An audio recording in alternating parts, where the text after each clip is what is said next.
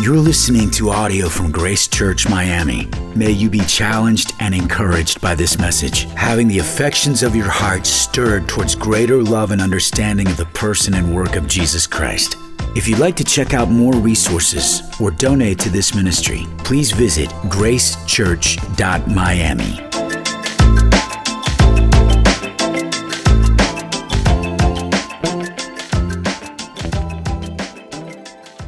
Well, turning our attention tonight to what we have for us in the scriptures in Matthew 22, I want to talk to you tonight, first of all, about professional wrestling. It's usually not the topic you come to church to hear about, it's usually not the request made of many, but professional wrestling can help us. Now, if you're not familiar with professional wrestling, it became popular as a form of athletic entertainment in the 20th century and continues in many corners of our country and beyond into other countries to be a form of entertainment, of popular expression. The theatrical, artistic, artistic display of athleticism where people are doing some bizarre things and you're kind of wondering, is this real? Is this really happening? It's in this entertainment industry. You've learned of such household names like Randy Savage, Hulk Hogan, Triple H. Some of you are like, I don't know who you're talking about. The Rock, Dwayne Johnson, who's now the most highest paid actor in Hollywood, began in his popularity through wrestling. Other names like this that perhaps have become household in other people's households, not your own, but nevertheless have become quite popular. When you think of wrestling, though, when you watch it, you think about the theatrics behind it. It's this entertaining drama, these different caricatures of people who hate each other. And then every now and then, these wrestling organizations will throw these all together crazy matches. Will they bring seemingly opponents at one point together, now joining the same team as they go up against another opponent? They've had all kinds of these tournaments, like World War III where 60 wrestlers get into three different rings at the same time, going at it with the requirement that the need to be thrown over the side of the ropes as to how you can tell is going to be the last man standing. But then there's also the events like the hardcore battle royale, the tag team battle royale, the Thunder Bowl. It's all so crazy and theatrical. But we tell ourselves as we maybe watch these things, like, well, it's obviously not real. Outside of somebody maybe being injured some, it's not really until death. But what if it did not end that way? What if the goal in such matches really was to end with the death of someone? Someone will die. The question is who? Where wrestling is considered in this regards, it's not even considered as being a point of concern. But what if one person, the object of so many other people's wrath, were being blinded by their rage with no other goal but to kill them?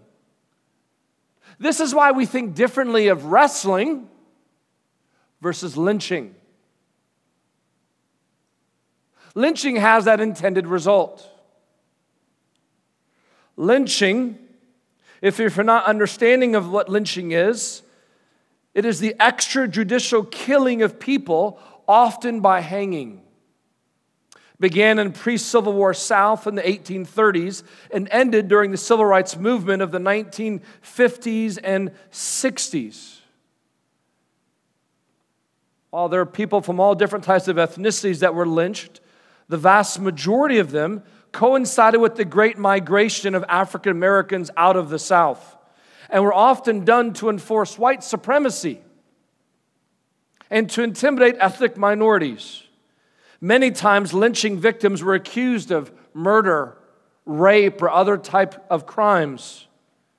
And it would end with the person being lynched. Except here's the problem they did a study from 1929 to 1940 over the span of 11 years they took a look at the study of 100 lynchings and what was actually known about such scenarios.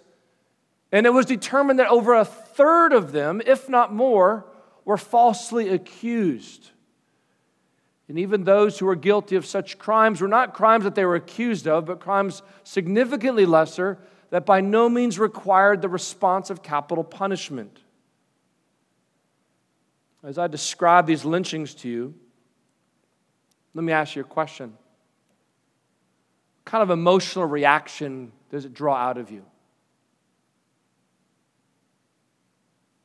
What do you think about such a topic and such a scene? Sadness, disgust, embarrassment, a historical distancing. So thankful that's not us. Wrestling is entertaining, yet lynching is disgusting. Why? Because lynching is the tragic story of so many innocent people killed in some of the most barbaric ways. Well, this evening we return to the Gospel of Matthew, specifically chapter 22. And I want to make sure as you read along, you don't read the narrative as if you're watching a wrestling match. As if you're historically curious, maybe even entertained by the characters, and you don't feel the emotion. You don't understand the gravity of what's taking place. For a lynching is about to take place. I want you to see where these events are headed in Matthew 22. The tension is building. We're in Wednesday, in the middle of the Passion Week. This final week of Jesus' life. Within 24 hours of the event we're going to read about tonight, Jesus will be arrested and rejected by his closest disciples. Just take that in. Within 24 hours of the incident we're going to read right now, this evening together, Jesus will be arrested and rejected. Within 36 hours, he will be tortured, arguably beyond recognition. Within 48 hours of the scene we're about to describe, Jesus will also be hanging on a tree, but not by a rope around his neck, but by spikes driven through his wrists and driven through the center of his feet that are overlapping for crimes he never committed. That's the emotion. That's the gravity and the reality of what's unfolding before us. Yet, 48 hours before that scene would take place, there is yet another conversation, another trap, another attempt to trick him. And this is where we are tonight in Matthew 22. So, if you would, look with me at the text. Matthew 22, starting in verse 23, as I read through verse 33. The same day, referring to Wednesday, Sadducees came to him who say that there is no resurrection. And they asked him a question, saying, Teacher, Moses said, if a man dies having no children, his brother must marry the widow and raise up offspring for his brother. Now, there were seven brothers among us. The first married and died, having no offspring, left his wife to his brother. So too the second and third, down to the seventh. After them all, the woman died. In the resurrection, therefore, of the seven, whose life will she be? For they all had her. Verse 29. But Jesus answered them, You are wrong, because you know neither the scriptures nor the power of God. For in the resurrection they neither marry nor are given in marriage, but are like angels in heaven.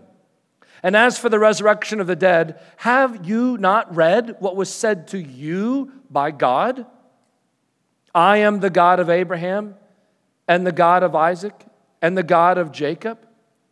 He is not God of the dead, but of the living. When the crowd heard it, they were astonished at his teaching. We'll stop there for our purposes tonight. The day will not end with this story, but for what we need to cover tonight, this will give us enough to marinate on. Because there are some important takeaways that we need to walk away with from our text this evening as we begin to kind of slow the tape down and now look at it together. First of all, be aware of people who want to use the Bible to discredit it. Be aware of people who want to use the Bible to discredit it. Now, may I just remind you of the scene that's been unfolding before? Jesus has been in the middle of this day, this day that began back on Wednesday, as it's being referenced in Matthew 21, verse 23. You don't need to turn all the way back there. But he's been in these different conversations, these different attempts to discredit him. And as we saw last week, we saw the significance of the disciples of the Pharisees, as we saw in verse 22, uh, chapter 22, verse 15 and following, and the Herodians, these two unlikely of enemies of each other coming up now together to be able to undermine and discredit Jesus, to finding a way to not simply discredit him, but as the Pharisees plotted to do, to arrest him, to turn him over to be killed. Well, now we're introduced to another group here. They're known as the Sadducees. Now, back in Matthew chapter 3, many, many months ago, is when we first met them. And quite honestly, Matthew doesn't talk much about them because honestly, they're not out and about throughout all of the land of Israel. They're kind of centralized and localized in Jerusalem. That's where they're at as a people. Now, the Sadducees are not to be thought of as just simply another like minded group of the Pharisees. So, just to, again, as a point of compare and contrast, the Pharisees are like a smaller group of the larger Jewish people, a smaller group of about 6,000 people. The Sadducees are a different group of people. While the Pharisees were legalistic and had all these extra laws, the Sadducees were not. In fact, the Sadducees are what you could consider as liberals. But they were committed to the temple. They were aristocrats. They were kind of known in their places of authority, often rich, often of noble association. But they denied the things that were supernatural. They denied the resurrection of the dead, and they denied the existence of angels. Unlike the Pharisees, they rejected human tradition. They hated legalism. They accepted only the Torah as actually God's word. To say, what's the Torah? That's what the Jewish word would be to describe the first five books of your Bible Genesis, Exodus, Leviticus, Numbers, Deuteronomy. Those first five books, often sometimes referred to as the Pentateuch, the five books is what that word stands for there. The Sadducees said that's the only part that we think is God's word. And if it's not there, we don't believe it. And they used that as justification for why they didn't believe in the resurrection. Admittedly, the resurrection, the doctrine, the teaching of the resurrection is developed more throughout the Old Testament. Books like Isaiah develops it, books like Daniel develops it. Continuing into the New Testament gives us more context, understanding of it. Well, they would have decried all of those writings as actually being from God. And so here they are now, with this rejection of the resurrection, they have a question for Jesus.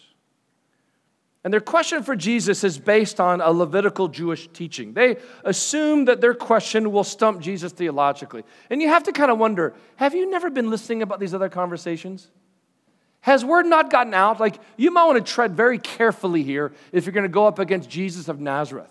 It has not gone well for any other opposing critic before you. And yet, nevertheless, blinded by their pride, they believe we've got this. Sit back, watch and learn as we stump him. Be amazed as we humiliate him. And what's interesting is what they do is they want to show that Jesus is not qualified as a theological leader. They want to show that he is not able to take the authority. And so when they use this term teacher, as you can see there in the text, verse 24, teacher, this term is almost a bit said in a kind of a sarcastic way. It's recognizing how others respected him, but they don't intend to offer the same respect as well. They will intend now begin to throw a riddle at him.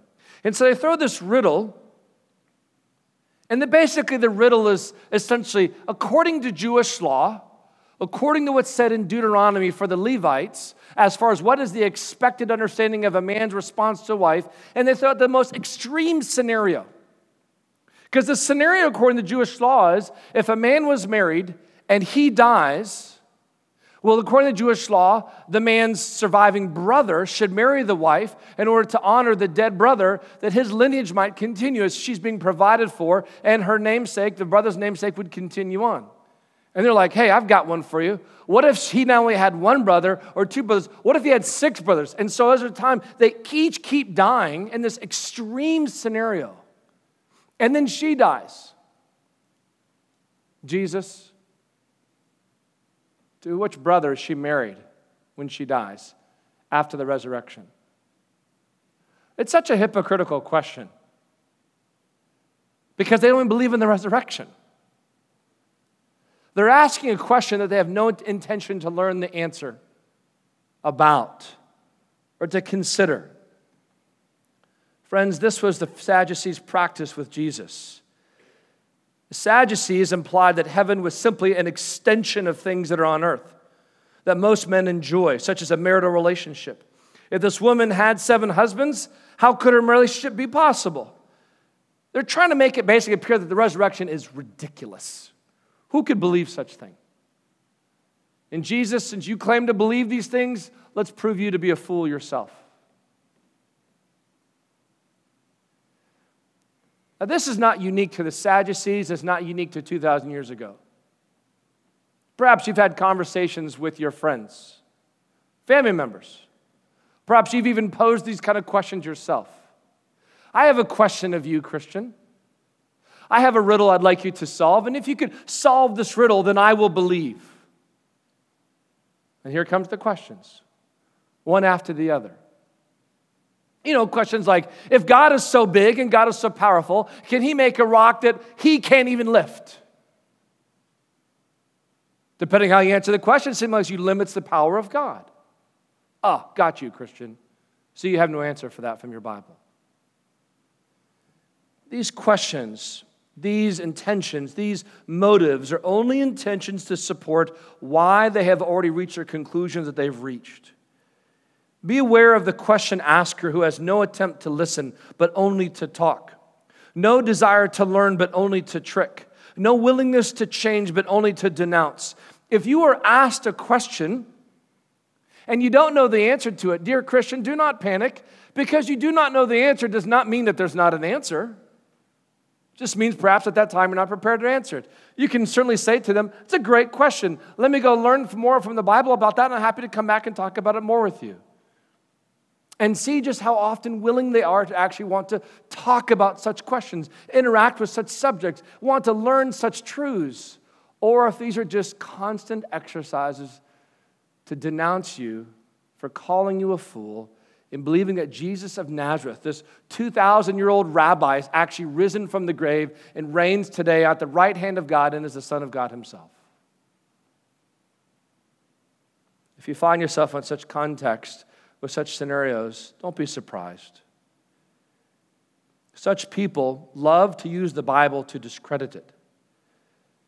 But the truth is, they're simply selectively using the parts of the Bible that they think they know so well to support their rejection of the God that they do not know well at all.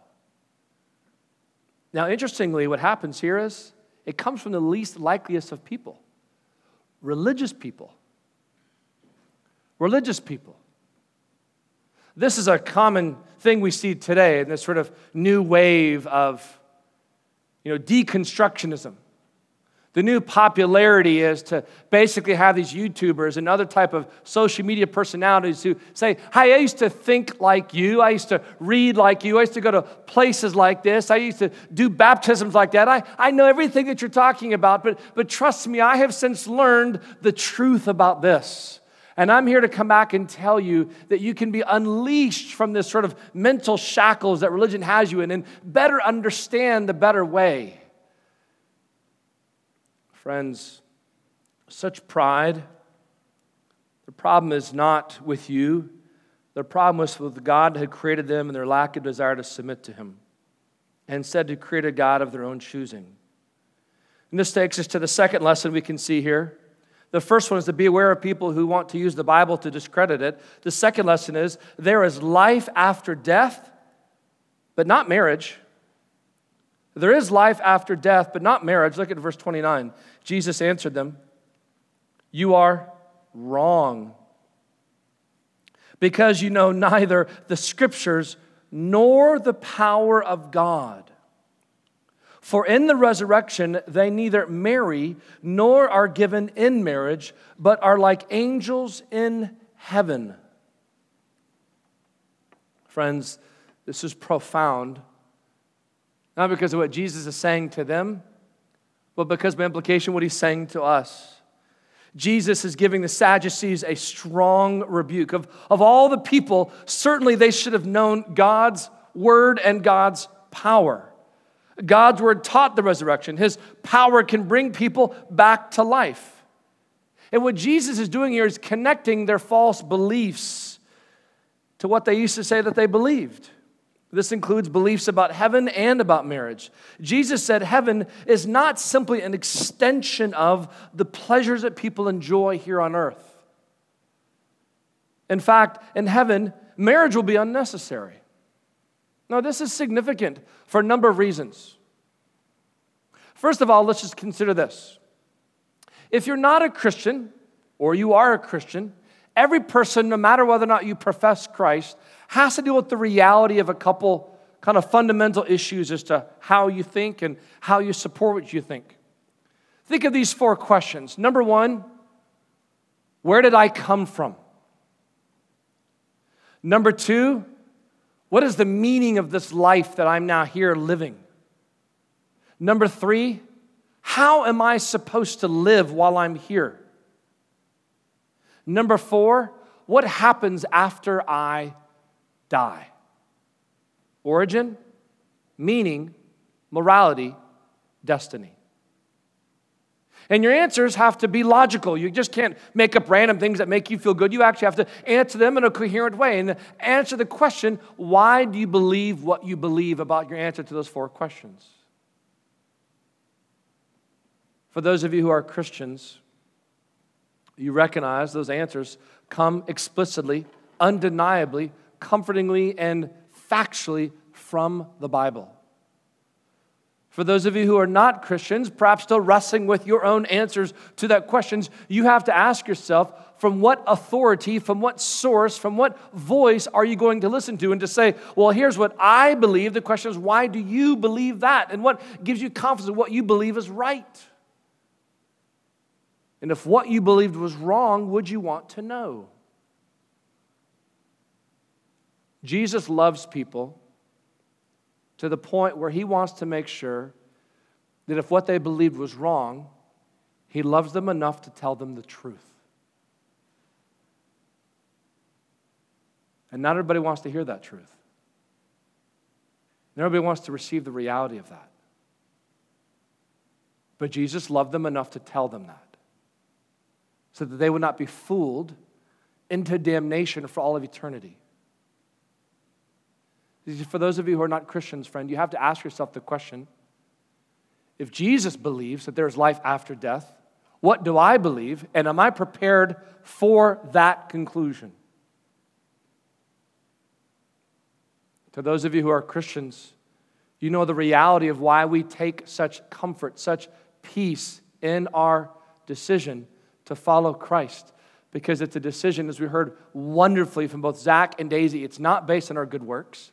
It's not based on religious identification. It's not based on our lack of seemingly immorality. It is only in faith in Christ. And it's not the faith that saves us, it's Christ who saves us. We recognize that and take delight in that. And as Jesus is now describing, there is life after death. Think of it like this if you're not a Christian, and I don't say that judgmentally or self righteously, I just say that positionally in what you believe. If you're not a Christian, the reality is this life is as close as you will ever get to experiencing heaven. This is as good as it's going to get.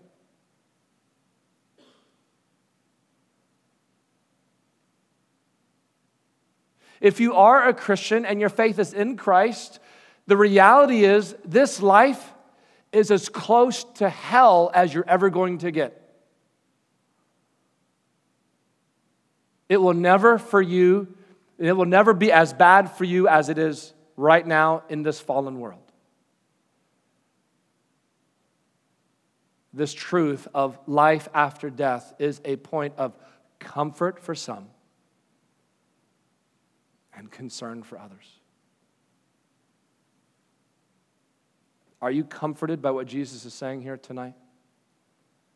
You can be.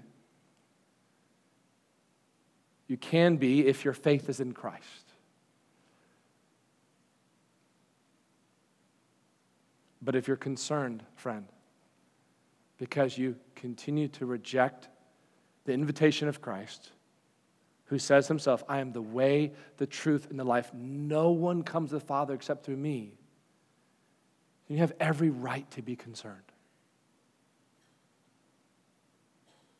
Other part of what he's describing here is not just the reality of eternal life, it's also the reality of human relationships, specifically that of marriage. He says in verse 30, in the resurrection, they neither marry nor are given in marriage but are like angels in heaven. What's he describing here? He's describing what I think sometimes people forget marriage is temporary. Marriage is temporary, singleness is eternal. If you are single now, I want to be very clear you are not an incomplete person. You're not waiting to be made whole. You're not like a JV individual waiting to make the cut of varsity.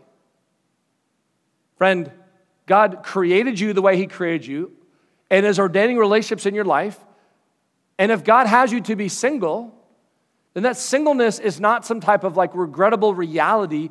It is a sign of what's to come.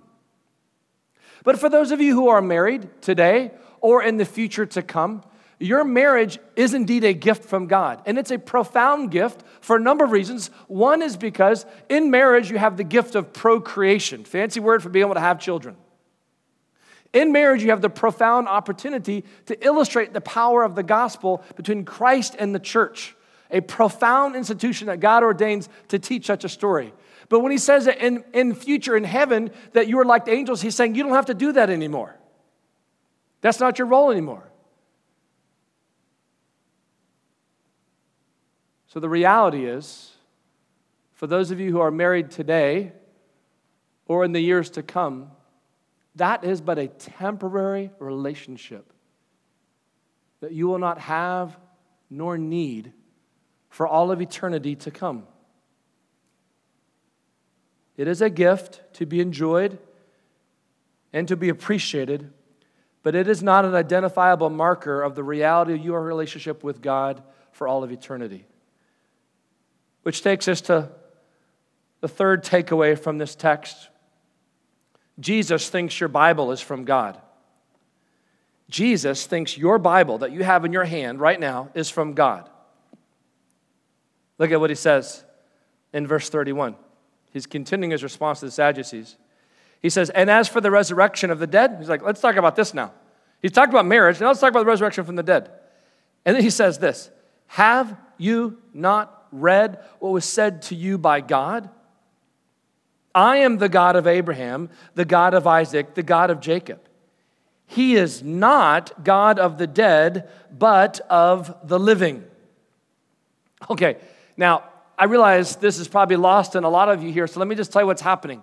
He's talking to a group of people called the Sadducees who only believe the first part of your Bible is actually the Bible from God and nothing else that they're going to believe. He's like, okay, you want to play this game? We can play this game. He's basically saying, hey, turn in your Bibles. You don't have to do this, but this is what he's kind of doing. And he's talking to Exodus chapter 3. That's in the Pentateuch. He's like, you want me to play by your rules? Let's play by your rules. We'll go to just the Pentateuch. We'll go to just the Torah. And I'll ask you this question Have you not read? It's one of those questions that already has an answer. They've read, but they missed it entirely. Because he says, Moses is saying there in the text, I speaking about God, where he says, I am the God of Abraham, I am the God of Isaac, I am the God of Jacob. Now you're like, who are these people? These are Old Testament, what's known as patriarchs. You can call them like the godfathers of Israel. And the way that God self identifies himself in relation to them is not, I was the God of Abraham, I was the God of Isaac, I was the God of Jacob. He's saying, I am. How if they're not around? Because they are still around. Though you do not see them, God is saying, I am with them.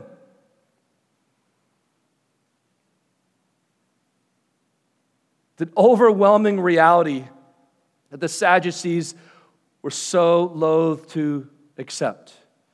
This threefold repetition I am the God of Abraham, I am the God of Isaac, I am the God of Jacob. This threefold repetition would have been impressive. Presumably, even the Sadducees, like many others, would have been attracted to the majesty of this text, like a Deuteronomy 6 text. These words that they had been told to them, they would have known these things. Just, yes, yes, this God of Abraham, yes, God of Isaac. This, like, yes, they took pride in this. This is like their family tree. We're with them. And Jesus is like, You've been reading a text for years and you've been missing it the entire time.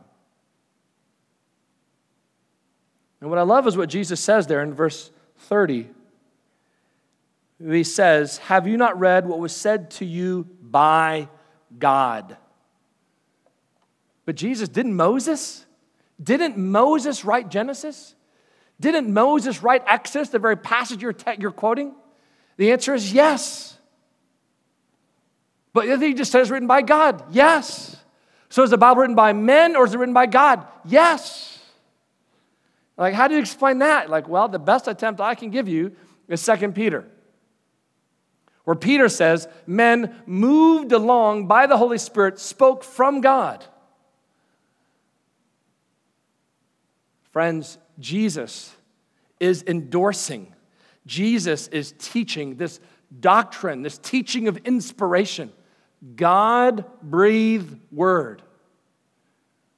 Starting with the very foundation of all of the Bible, the Torah, the Pentateuch, the first five books Genesis, Exodus, Leviticus, Numbers, Deuteronomy, and that very foundation by which all other prophets and, and writers and poets would speak back to and continue to describe. As Jesus, throughout his ministry, would quote from these other sections of Scripture, referring to them indeed as from God. Friends, do not let some critic grab your Bible out of your hand and say, This isn't from God. Do not let them take it from you as if to say, by a few of their little talking points that you kind of feel stumped in, that you like, man, I, I kind of feel embarrassed. I've been kind of trusting in this thing as if it's maybe mythology. Friend, do not be so easily persuaded by such arguments. You have no one less than Jesus himself who is endorsing the very words you have in your hand. People will often say, well, you know, the Bible, it's basically like mythology. It's not like mythology. Mythology is not historical. The Bible is with real people in real places. Mythology has no confirmation in science, the Bible does.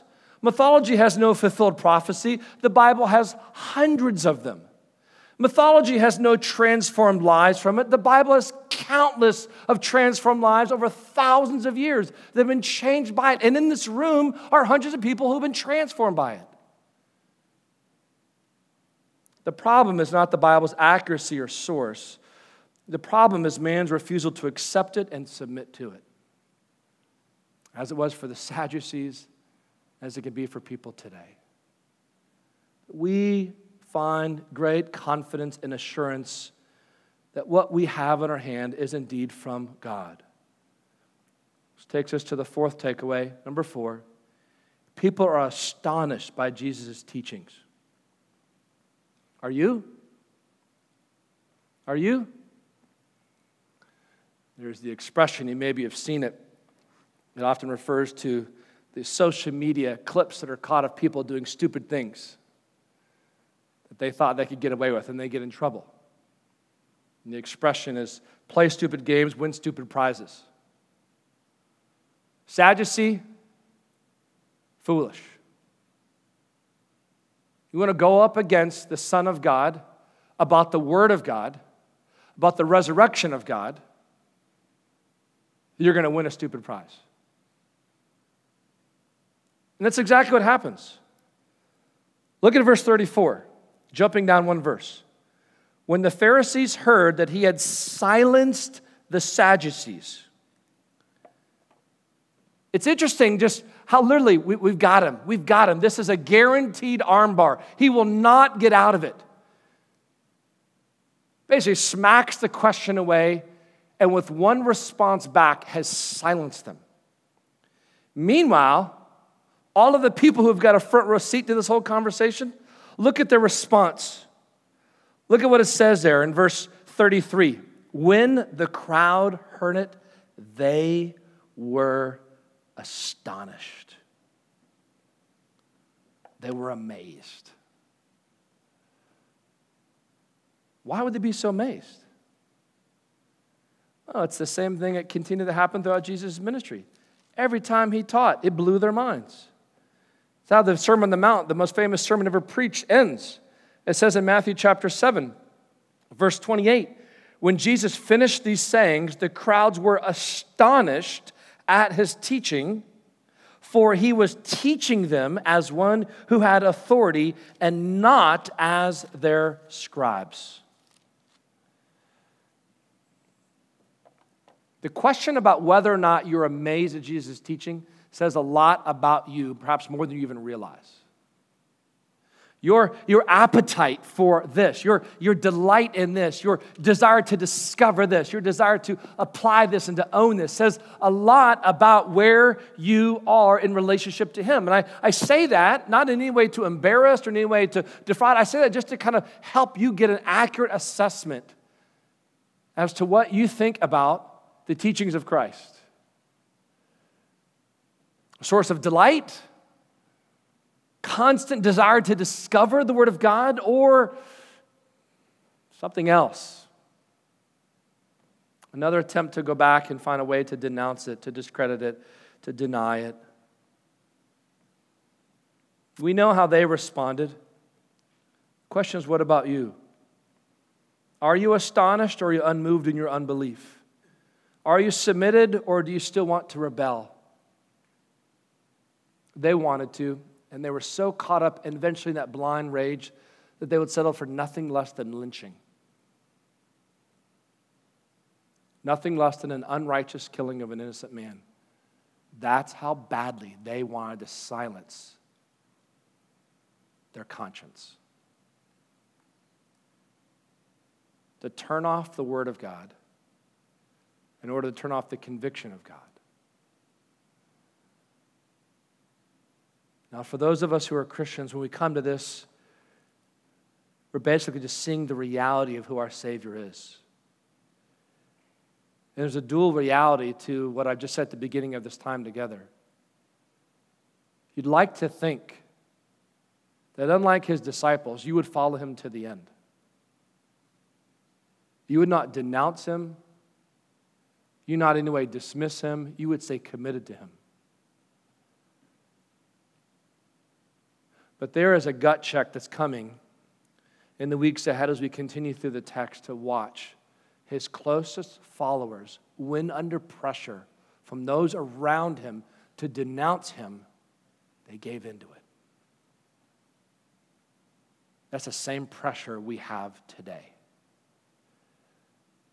And I'm just appealing to you, pleading with you by the power of the Spirit of God working within you as we saw privately here in this room in the middle of this building in Miami, the city of Miami, that what you profess to believe here, you'd be committed and renewed yet again tonight to go practice out there. That you would be a people who are not only astonished here at the teachings of Christ, but that you would undeniably go live out there. So that people could see you to be who you profess to be and who I profess to be not perfect, but by God's grace, a follower of Christ for our good and for his glory.